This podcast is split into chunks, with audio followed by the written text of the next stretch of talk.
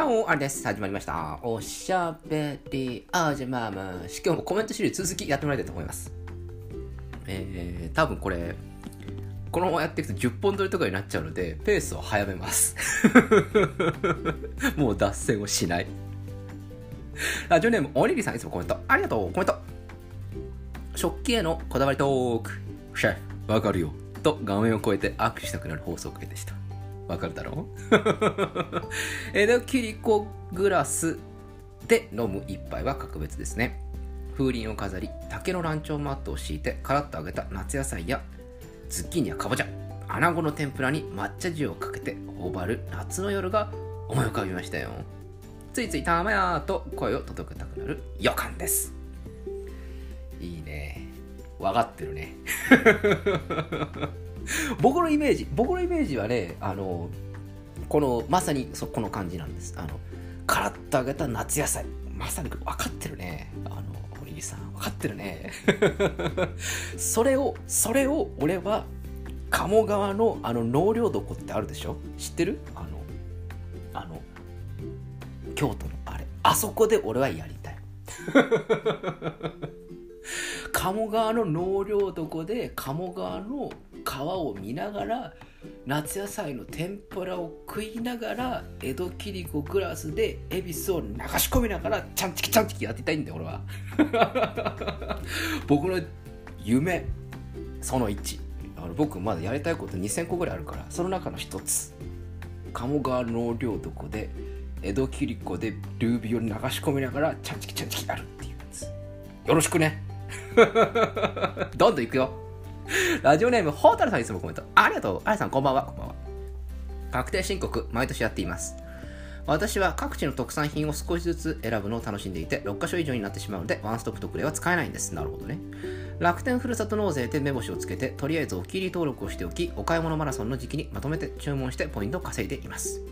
リピートしているお気に入りは、兵庫県、これはス本市でいいのかな？の淡路オレンジスティックと岩手県花巻市の完熟スチューベン100%大葉サバぶどうジュースです。甘いものの好きの飲み子の方おなじみです。基本的にはふるさと納税の寄付控除だけなんですが一昨年は歯医者でセラミックを使ったら年間医療費が10万円を超えたので初めて医療費控除をしましたよ。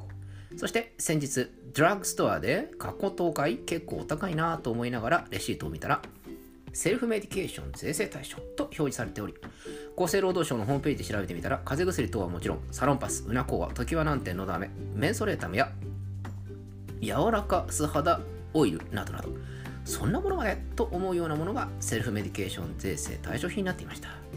1万2000円を超えて支払った分は控除できるので、これからはドラッグストアで買ったものがセルフメディケーション税制対象品になっていたら、レシートを取っておこうと思いました。それではまた。なるほど。そうなのよね。このセルフメディケーション税制ってなんか聞いたことあるな、でもめんどくせえなって思ってるから、僕はやってないんですけど、これ多分やったらお得なんでしょうね。で、これ1万2000円でいいんでしょ？医療費10万円超えるってなかなかこう、ちょっと入院とかしないと難しいと思うんですけど、このセルフメディケーション税制対象品で1万2000円を超えさせるっていうのは俺も意外にいけると思うんですよね。あのイソジンとかもいけるのかな？わかんないけど。だからそういうのもいけるのであってちょっとそれを税制対象がいくらを超えたらなんかよくわからないですけど僕もこれを見てちゃんとやろうって思いました。ドラッグストアで買った時にはちゃんとレシートをもらうようにしようかなと思います。最近もう PayPay で支払ってしまうのであのレシートは結構ですって言っても PayPay って言ったらもうすぐ私出てきちゃうんですけどあのこれからハックドラッグとかそういうの言ったらちゃんと領収書はもらおうって思いました。どんどん参りましょう。ラジオネームお兄さんいつもコメントありがとうコメント。ご飯のマリアシリーズ。ずらり岩塩かけるお寿司です。魚の甘みが引き立ちお口の中に美味しいがじゅわっと広がりましたね。特におぬるめのネタは煮穴子炙りサーモンカレーです。甘みのあるネタと相性が良いと思いますよ。次回はアジとイワシを岩塩で愛したい。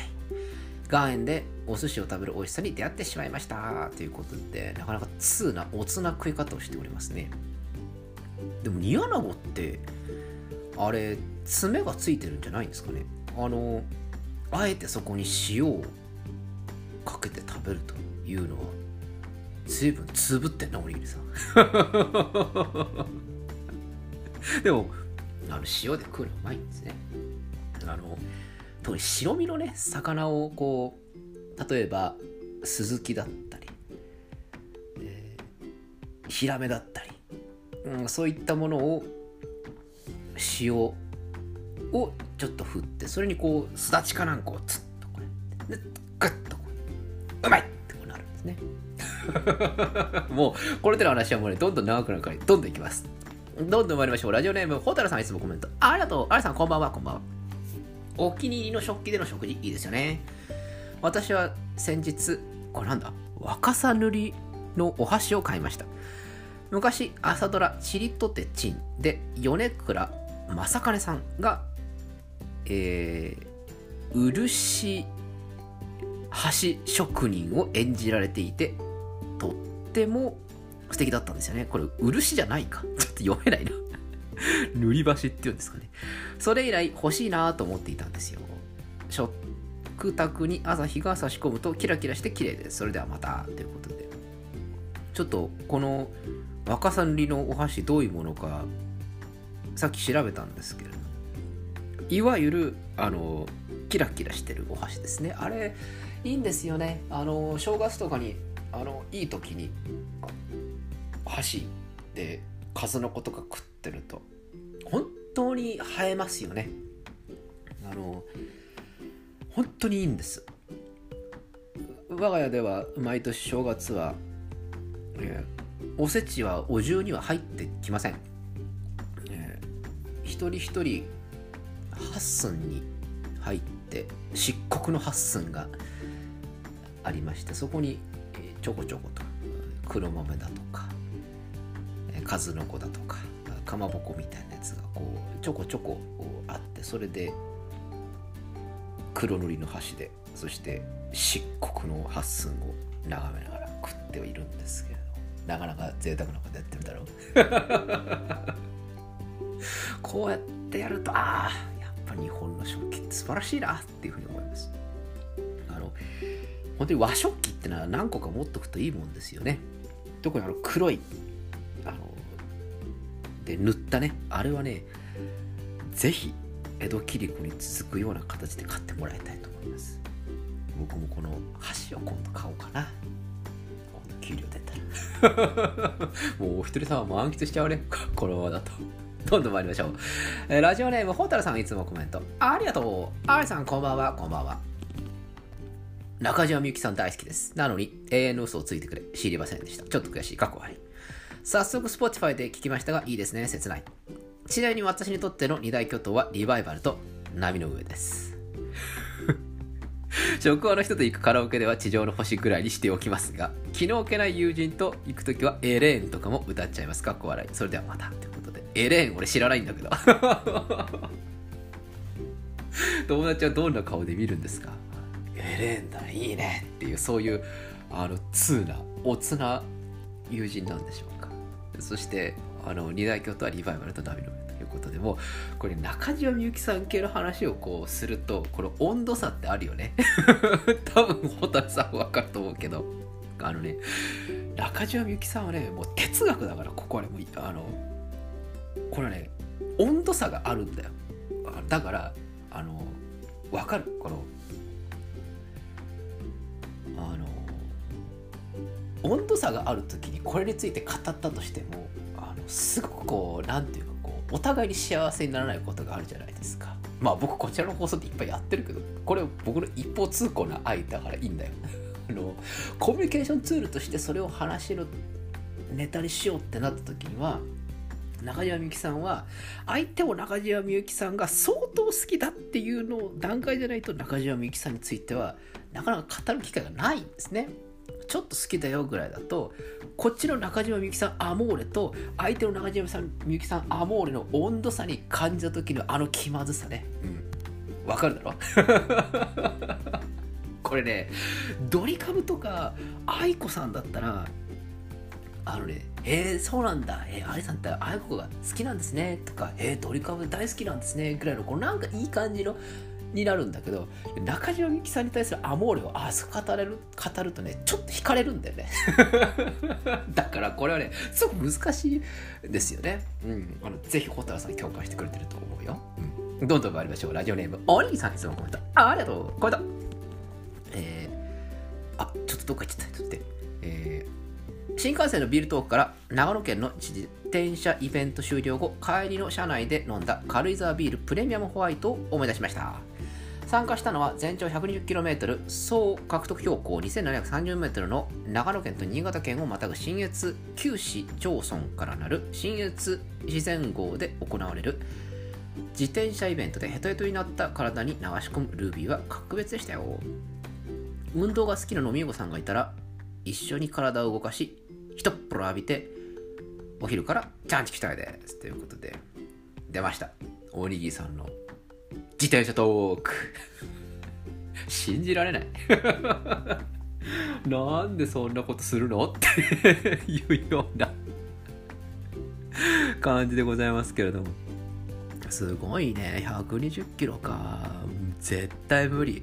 俺はあのゴールで待ってるよビール飲みながら で運動好きのロイーゴスさんみんなやってくれよで俺最初からあのみんなが来るのゴールでビールも持ちって待ってますから すごいね。